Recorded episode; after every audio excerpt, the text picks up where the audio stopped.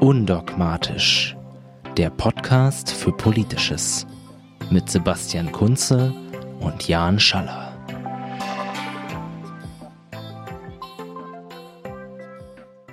Hallo und herzlich willkommen zu einer neuen Folge von Undogmatisch, der Podcast für Politisches.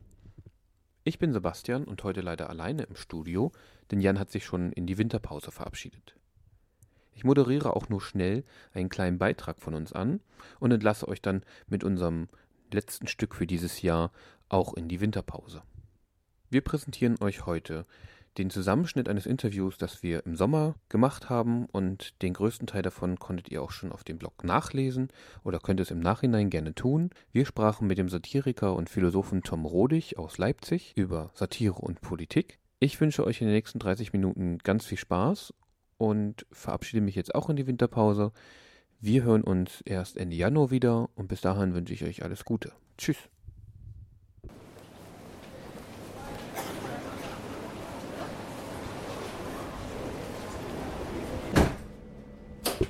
Sitze im Zug nach Leipzig und denke darüber nach, ob ich wählen gehen sollte. Irgendwie frustriert mich der Gedanke, nur Parteien im Kopf zu haben, die ich nicht wählen möchte. Ich stelle fest, ich fühle mich von keiner Partei, die sich zur Wahl stellt, vertreten. Doch was nun? Gar nicht wählen? Eine Partei wählen, die als das geringste Übel wahrgenommen wird? Oder selbst politisch aktiv werden?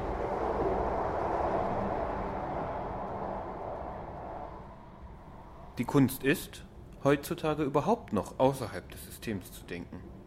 Ein Gespräch über Politik und Satire. Unser nächster Halt ist Leipzig Hauptbahnhof. Der Ausstieg ist in Fahrtrichtung links. Sie erreichen dort alle vorgesehenen Anschlusszüge. Vielen Dank für Ihre Reise mit der Deutschen Bahn. Auf Wiedersehen. Ich treffe den Philosophen und Performancekünstler Tom Rodig. Zurzeit ist er unter anderem Direktkandidat der Partei Die Partei in Leipzig. Du bist ja studierter Philosoph Das stimmt. und eigentlich auch schon lange als, nennen wir es mal, Satiriker aktiv. Mhm. Das heißt, insbesondere im Zusammenhang mit der Apfelfront und mit der Partei Die Partei bist du ja schon öfter aufgetreten. Wie kamst du deinem Engagement? Also mein Engagement begründet sich eigentlich über ja, die Präsenz von rechten Kameradschaften in Leipzig. Das war auch der Grund, warum ich überhaupt zum ersten Mal auf einer Demo stand und auch äh, ja, sozusagen das erste Mal tatsächlich politisch in irgendeiner Form tätig war oder, oder sozusagen nach außen hin wirken wollte, indem ich da auf einer Demo rumstand. Nun gab es, ja, wie es damals so üblich war, auch ganz normale Large-Demos. Das war ein bisschen unspannend, gelinde gesagt. Ähm, und da kam die Apfelfront recht gelegen. Also über Schulfreunde bin ich dann zur Apfelfront gekommen und äh, habe mich darüber dann auch mit Mitteln der Satire sehr intensiv auseinandersetzen können und auch müssen, weil nur wenn man es richtig macht, tut es auch weh. Und das soll ja die Satire. Ihr habt ja auch, unabhängig sogar vom, vom Witz, eher versucht, ähm, mal eine Diskussion tatsächlich äh, mit Christian Worch zu führen im Rahmen eines Kunstfestivals. Sollte es ja eine Kunstaktion geben, einen Abend ohne Christian Worch, bei dem Christian Worch ja, ähm, so wie ich es verstehe, eigentlich öffentlich mehr oder weniger auch sozusagen diskutiert werden sollte, entlarvt werden sollte, würden einige vielleicht sagen. Aber ihr wolltet euch mit ihm auseinandersetzen. Das wurde ja kurzfristig abgesagt. Willst du dazu nochmal was sagen? Kann ich gerne nochmal eine Stellung dazu abgeben, denn ähm, das war ein Projekt, was uns sehr am Herzen lag. Das war die Aufforderung sozusagen, oder die, das Angebot, was wir erhalten haben, kam von dem Chef der damaligen Biennale, beziehungsweise dem Kurator ähm, Adam Smiewski und äh, sehr bekannter polnischer Medienkünstler, großes, große Nummer, wollte eine sehr radikale Biennale machen ähm, und hat dann die Apfelfront gefunden oder eine seiner Assistentinnen oder wie auch immer. Ähm, hat das dann gefunden und uns angefragt, ob wir da nicht was machen können dazu. Und nun lag es schon nahe, nicht das übliche Apfelfront-Prozedere abzuziehen, sondern schon ein bisschen in die Materie einzusteigen, in das Material zu gehen. Und das Material, was wir dazu uns auserkoren hatten, war dann tatsächlich Christian Worch, den wir als Ready-Made sozusagen aufstellen wollten. Der sollte wirklich auf der Bühne sitzen und dort äh,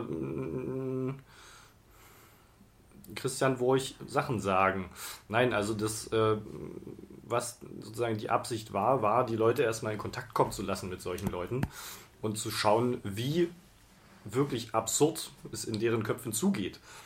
Gleichzeitig kann man daraus viel lernen. Also was uns äh, da auf jeden Fall gelernt wurde, war viereinhalb Stunden bei Christian Worch in der Küche zu sitzen und sich mit ihm über den nationalen Widerstand und äh, seine Bewegung auseinanderzusetzen. Hm. Und da muss man wirklich sagen, danach fühlt man sich schlecht. Man fühlt sich dreckig, man will eigentlich duschen. Aber es ist, äh, glaube ich, wichtig. Und jetzt haben wir den Salat. Äh, plötzlich entäußert sich sowas wie eine völkische Bewegung auf den Straßen und äh, keiner weiß so richtig, wo kommen die denn jetzt plötzlich wieder her. Und das ist ja nicht nur in Deutschland, sondern irgendwie weltweit. Ähm, genau, als wüsste man, hätte man die ganze Zeit nicht davon wissen können oder so. Deswegen, also da genau war das eigentlich ein guter Gedanke. Nun kam es aber so, dass die Kunstwerke, nämlich die ausrichtende Institution der Berlin Biennale, gesagt hat, nein, dieser Holocaust-Leugner, was er nachweislich ist, macht keinen Schritt über unsere Schwelle. Und das war so ein bisschen der, der Aufhänger für die. Die fühlten sich äh, hintergangen, was so nicht stimmte. Das lag an deren personellen äh, Diskontinuitäten. Ähm, genau, da haben sie uns dann zwei Tage vorher quasi den Slot gecancelt und gesagt, es könnte schön woanders machen, aber nicht bei uns. So. Also da wurde dann sozusagen dieser, ja, dieses Erschrecken, äh, wie die Schlange vorm Kaninchen irgendwie, äh, nee, andersrum, aber genau. Ähm, das wurde da deutlich und ja, zeigt uns irgendwie immer noch so eine gewisse Unsouveränität, die da mit dem Thema zusammenhängt. Genau, also ist ein schwieriges Feld, man muss sie nicht in die Talkshows lassen, aber in einem Kunstraum, in einem Experimentierfeld. Dafür sind Kunsträume eigentlich da. Da geschehen die unerhörten Sachen. Zumindest heute irgendwie in den, ja, gibt es nicht mehr so viele Felder, muss man ja mal so sagen. Ähm, Kunst wäre da eigentlich ganz gut gewesen, aber das wollte man uns nicht zugestehen. Warum würdest du denn dann äh, den Unterschied sehen zwischen solchen Fake News und sagen wir mal, Satire-Nachrichten, was ja eigentlich auch Fake News sind, also Satire-Nachrichten aller Postillon oder so. Wo siehst du da den, den Unterschied? Hm. In der Absicht, in der Intention, denke ich. Also, wenn Donald Trump jetzt jüngst äh, die Nachricht teilt und auch unterstützt und auch 70.000 äh, seiner Anhänger das teilen, unterstützen, dass Kuwait jetzt angeblich auch einen Muslim-Ban eingeführt hat, ähm, dann muss man sich natürlich schon fragen, äh, gut, das scheint wirklich ins Bild reinzupassen und stützt sozusagen die herrschende Meinung. Wenn diese Fake News eine andere ist, wenn sie sagt, äh, es gibt gar keine Terroristen aus muslimischen Ländern, dann würde das Donald Trump ja nun gar nicht teilen. Oder die größten Terroristen sind Christen oder wie auch immer. Könnte man ja alles in die Welt setzen. Ähm, aber da durch diese Absurdität, die vielleicht die Titanic sich ausdenkt und sagt, die meisten Terroristen kommen aus christlichen Ländern, ähm, was vielleicht sogar faktisch so ist, wenn man sich das irgendwie mit den französischen Anschlägen und so weiter anschaut, dann kommt, sind das ja Franzosen gewesen oder Belgier oder wie auch immer. Ähm, müsste man mal hochrechnen. Ähm, genau, also aber Satire hat, glaube ich, eine andere Intention und will sozusagen immer die Herrschenden angreifen und nicht äh, das Herrschende stützen. Und in dem Fall von Fake News, wie wir sie heute verhandeln, ist es schon auch, äh, ja, wenn die Pressesprecherin oder die Weiße Haus-Tante von Trump sagt, es gibt halt auch alternative Fakten und so weiter, dann sitzen die nun mal am Hebel. Dann ist das Fake News von oben. Sind aber nicht, also ist oder ist nicht Satire dann mittlerweile allerdings auch schon so weit in den Mainstream vorgedrungen, ähm, dass sich diese Kritik am Herrschenden eigentlich auch verliert. Also denkt man zum Beispiel an die Wochen, die Heute-Show mhm. oder ähm, Jan Böhmermann, die ja sehr, sehr erfolgreich auch sind. Auch wenn nicht zwangsläufig immer mit Zuschauerzahlen.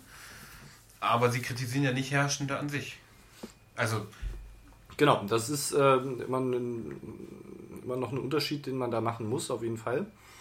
Also es, meine, die Institution des Kabaretts zum Beispiel ist ja auch eine sehr alte bereits, ähm, die auch heute noch von zigtausenden älteren Herrschaften gerne besucht wird, um sich ein bisschen über die da oben lustig zu machen. Oder nein, die anderen machen sich da, ne, die man dafür bezahlt, machen sich lustig über die da oben. Ähm, es muss nicht zwangsläufig, also ein Witz über Politik und ein Witz über Herrschaft ist nicht zwangsläufig Satire. Was sind denn deine Ziele als Kandidat der Partei? Also, da muss ich jetzt aus meiner Rolle raus, nicht? oh nein! Immer dieses Elend mit der Rolle. Ähm, aber dein Blog liest ja eh keiner, deswegen können wir ja hier machen, was wir wollen. Mhm. Genau, also wenn Leute Satire machen von links, Parteileute, und sagen, wir wollen Wahlstimmen haben von Leuten, die sonst andere Sachen wählen würden und den Zirkus einfach weiter fortführen, ähm, dann sind das meist linke Stimmen. Nun, als linker Politiker, der ich hier sitze, muss ich sagen, das ist eigentlich ja nicht das Ziel. Das Ziel müsste ja eigentlich sein, dass man rechte Stimmen abgräbt vom rechten Lager und vom konservativen Lager. Und es kann doch nicht so schwer sein, deren Stimmen zu kriegen. Weil wenn man sich anschaut, was die AfD da draußen so rumposaunt und was die CDU seit Jahrzehnten da draußen so rumposaunt und was die anderen alle so, genau, dann kann das ja nun nicht so schwer sein, ein paar Stimmen abzuziehen von diesen sagen wir mal, eher konservativen oder gar rechten Parteien. Und das wäre mein Anspruch an äh, den demokratischen Wahlzirkus, dass ich darin äh, progressive Kräfte fördere und nicht denen das Wasser abgrabe, sondern äh, eben denen, die noch weiter hinten quasi in der Entwicklungsstufe des Weltgeistes verhaftet sind. Das heißt, zwei kritische äh, Nachfragen. Das heißt, du würdest erstens die SPD als progressiv verstehen und zweitens äh, würde ich jetzt nochmal ketzerisch fragen, mit dem Ziel, ähm, rechten Parteien irgendwie ähm, Stimmen abzugraben und sich halt, wie du sagst, in diesem demokratischen Zirkus zu beteiligen, bricht man damit aber nicht eigentlich damit auch die Idee von Kritik an Herrschaft, weil man beteiligt sich am herrschenden System, also am Wahlsystem. Genau. Was würdest du zu diesen zwei Punkten noch sagen? Ich begreife die SPD nicht unbedingt als progressiv, zum einen.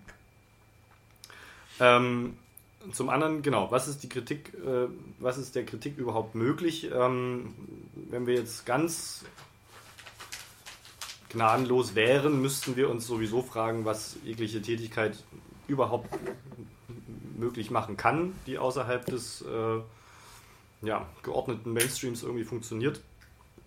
Selbst die kann ja nicht viel machen. Also wir reden ja nicht ohne Grund schon seit Jahrzehnten von einer Totalität ähm, der Verhältnisse und daher muss man aber halt irgendwie dann auch sagen, bevor man verrückt wird, muss ich halt irgendwas machen. Und dann mache ich wenigstens Punkrock.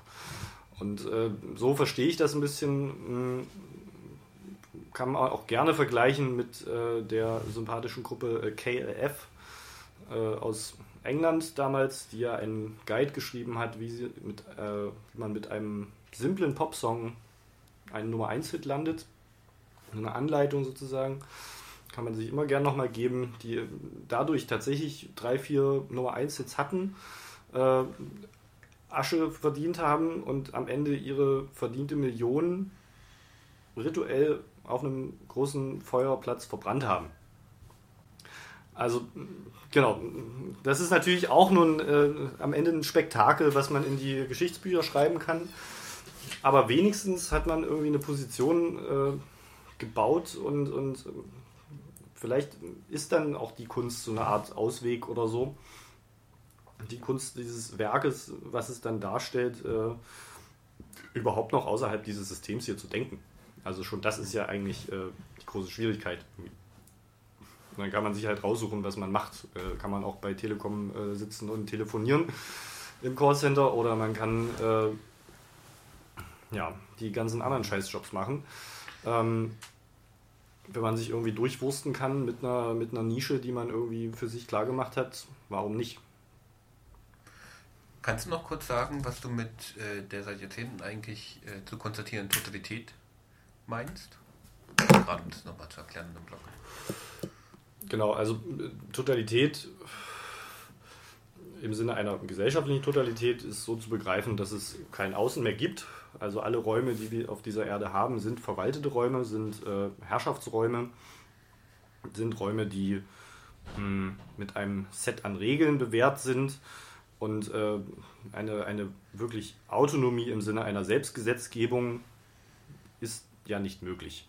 Jeder wird in irgendeinen Staat hineingeboren, jeder wird auch in dem Staat irgendwie erzogen, wird durch Eltern, durch Schule, durch diverse subkulturelle Pop-Angebote sozusagen auch versorgt und äh, beschlagen, um dann eben in ein Arbeitsleben oder erst ein Ausbildungsleben und dann ein Arbeitsleben einzutreten, das dann irgendwann in die Rente führt. Also ja, und auch natürlich die Frage äh, einer, einer Opposition, einer linken Opposition, einer irgendwie general überholten Welt muss man eigentlich immer äh, mit, ja, nee, beantworten. Also das scheint nicht möglich. Das äh, ja, hat auch tatsächlich schon Herr, Herbert Marcuse vor 60 Jahren so geschrieben.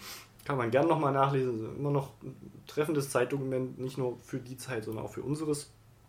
Ähm, genau, das ist äh, ja schon eine begrenzte Möglichkeit, also vielleicht sogar gar keine Möglichkeit gibt, aus diesem Laden hier auszubrechen. Wie siehst du denn dann sozusagen euer Verhältnis zu Sachen eben wie, du hast sie gerade erwähnt, Kommunikationsguerilla, situationistisch-internationale oder die interventionalistischen Linken? Wie würdest du euch da so verorten als Partei, Strich, Apfelfront? Wir sind Teil einer Pluralität, was das angeht. Und also das haben wir auch immer betont. Äh, da wir als Apfelfront zum Beispiel ein sehr konkretes politisches Ziel tatsächlich verfolgt haben, indem wir eben Christian Worch aus der Stadt treiben wollten, der nun jahrelang Leipzig heimgesucht hat, was auch funktioniert hat. Ähm, und das ist eben eine Pluralität in den Bestrebungen, in diesem auch bürgerlichen Engagement. Und das ist dann auch in dem Moment für diesen Zweck auch völlig in Ordnung, wenn die Gewerkschafter dort ihre Bockwurststände aufstellen.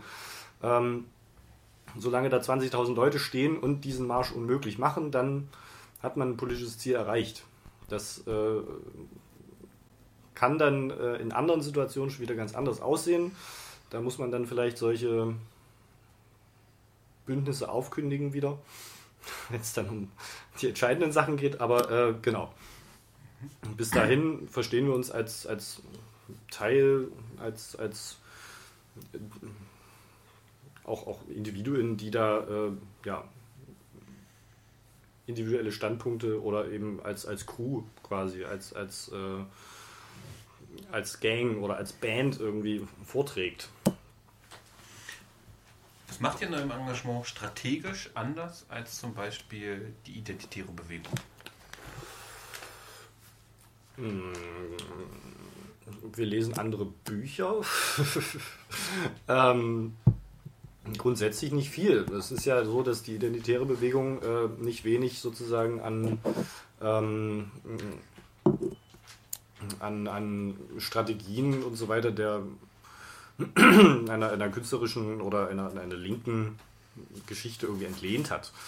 Also jetzt auf Jugendkultur zu gehen und äh, auf seriös und, und äh, eben nicht völlig ab von jedem Schuss, wie noch damals vielleicht eine Skinhead-Bande aus Parchim. Äh, genau, dagegen kommen ja die Identitären als, als junge, vernünftige und äh, siehe auch die AfD oder so. Das sind ja die Anzugträger, äh, vor denen man sich eigentlich immer so gefürchtet hat, die die NPD zum Glück nie so hervorgebracht hat. Also die hatte auch Anzugträger, aber die hatten alle einen ziemlichen Hau. Auch persönlich. Und also das äh, war immer sehr leicht zu entlarven. Ähm, die Identitären da müsste man jetzt nochmal äh, den Experten Gregor Zocher ranholen, der gerade dazu eine Hausarbeit schreibt, witzigerweise. Ähm, Genau, ich, ich sehe da schon Ähnlichkeiten äh, in den, in den Methoden und so weiter. Auch, auch die Geschichte auf dem Berliner äh, Brandenburger Tor oder sowas. Das ist genau das. Das haben irgendwie vor 50 Jahren Greenpeace-Leute auch schon gemacht. So. Das, genau, die bedienen sich dieser Mittel und natürlich können die auch in andere Richtungen. Die Mittel, die Formen sind ja immer neutral. Die können so oder so genutzt werden. Also daher schon, klar, große Ähnlichkeiten. Formmäßig.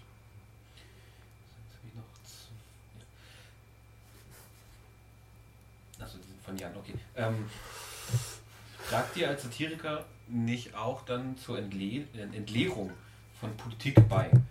Also auf der einen Seite sind da Populisten, AfD, Trump, Fake News und auf der anderen Seite seid dann ja auch ihr, die dann aber trotzdem nichts Substanzielles zum politischen Prozess beitragen. Also, inwieweit trägt, also. Mhm. Äh, nee, also ich denke, die Entleerung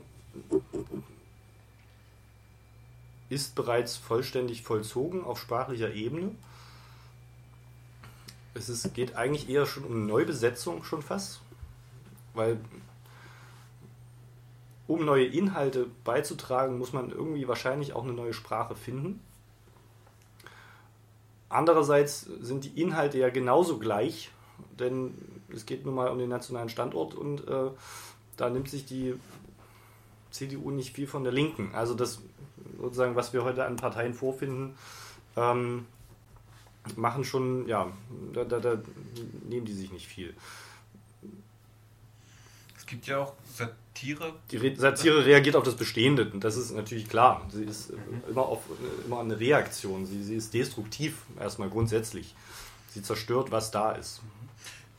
Vielleicht ist es ja noch geheim. Ähm, wie wird denn dein Wahlkampf aussehen? Äh, aussehen? Und die Frage hast du bestimmt schon mit deinem Chef besprochen. Was machst du denn, wenn du äh, überraschenderweise dann doch tatsächlich in den Bundestag einziehen solltest? Ich würde natürlich sofort das Mandat ablehnen und äh, meiner lieben Mutti zur Verfügung stellen, äh, weil sie dafür verantwortlich ist, dass ich heute so bin, wie ich bin. ähm, nee, also wahrscheinlich würde ich damit nichts anfangen. Das heißt, du würdest es aber erstmal annehmen, das Mandat. So wie. Nicht persönlich, aber. Ja, aber so, so wie eben äh, auf europäischer Ebene. Geplant war, genau, ja, so würde man das dann äh, machen. Jetzt mal so ganz aus der Hüfte geschüttelt. Mhm. Kann ich dann dein Büroleiter werden? Na, gerne. Das kommt natürlich dazu, dass ich äh, meine persönlichen äh, Bundestagsschreiberlinge und äh, Bundestagstischler und so weiter, also da fließen ja Gelder ohne Ende, die würden wir natürlich abgreifen. Also take the money and run ist für uns nicht irgend so ein Spruch. Im Rahmen des Engagements ähm, bist du ja dann sogar angeklagt worden. Es gab einen Prozess, mhm. es gab noch einen zweiten quasi, ein Berufungsverfahren und ein mhm. Urteil. Kannst du uns noch mal ein bisschen sagen, erläutern, worum es da ging und was dabei rauskam? Mhm. Ganz allgemein gesagt ist, ja, also worum ging es? Es war eine Demonstration in Leipzig. Legida heißt der riesige Ableger. Dort hatten sich ein paar hundert Legidisten zusammengefunden. Wiederum ein paar hundert Gegendemonstranten, unter denen ich auch war, als, sagen wir mal, Führer. Ich war in Zivil unterwegs. Ich war nicht als Apfelfrontler unterwegs, wohlgemerkt, ähm, sondern bin dort ähm, ja, mit einem befreundeten Filmemacher unterwegs gewesen, der ein paar Aufnahmen machen wollte. Und nachdem es da ein bisschen Gerangel gab, außerhalb unserer direkten Nähe, eine halbe Stunde später wurde ich aufgegriffen von einer Polizistin, die meinte, ich hätte da was mit äh, einer Tat zu tun, nämlich einer Körperverletzung gegen eine Polizeibeamtin.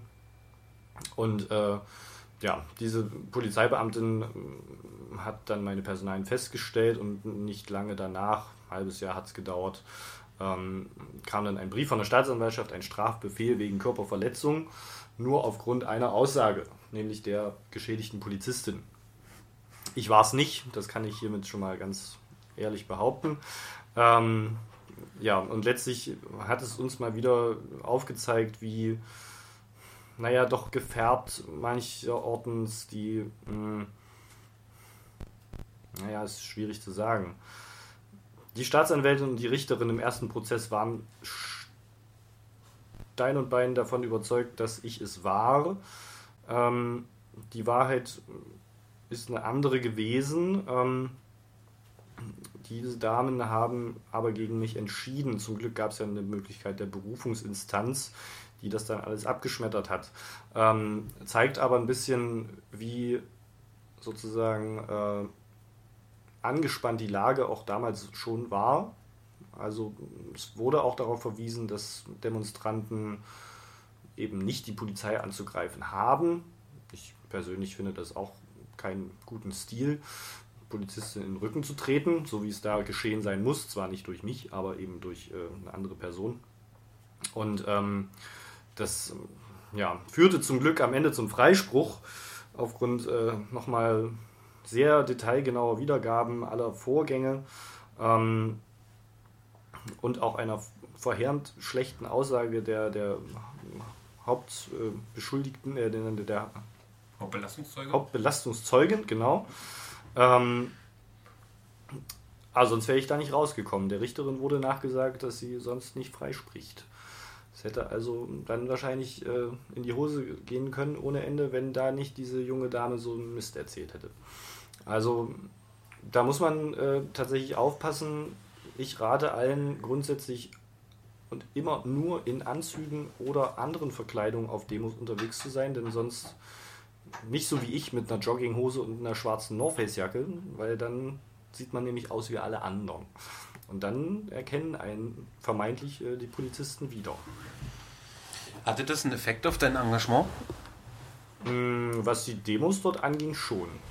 Das hat mich schon äh, gedämpft, sozusagen. Ich glaube, ich bin seitdem da nicht mehr auf irgendeine wirklich aktive Gegendemo. Äh, hatte mich auch Wochen vorher, vor diesem Vorfall, an einer Blockade beteiligt was ich sonst auch nicht so mache, aber war, hat sich irgendwie die Gelegenheit war günstig, sagen wir es mal so.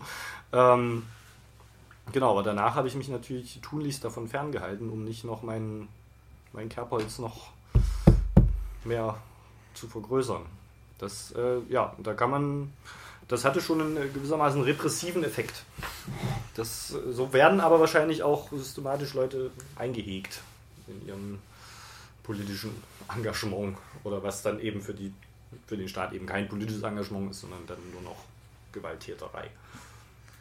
Aber es hat dich ja nicht davon abgehalten, äh, jetzt zum Bundestag anzutreten. Richtig, das, äh, also. ich wähle mir also Formen, wo ich äh, ganz gemütlich in meinem Büro sitzen kann und Leuten Interviews gebe, anstatt äh, draußen auf der Straße meinen Kopf hinzuhalten. Nein, aber das wird natürlich auch noch kommen. Da haben wir noch einiges in petto und äh, die Plan Planungsgremien sitzen bereits äh, zusammen intensiv Tag und Nacht, arbeiten einen detaillierten Wahlkampfplan aus, der in Kürze in Effekt treten wird.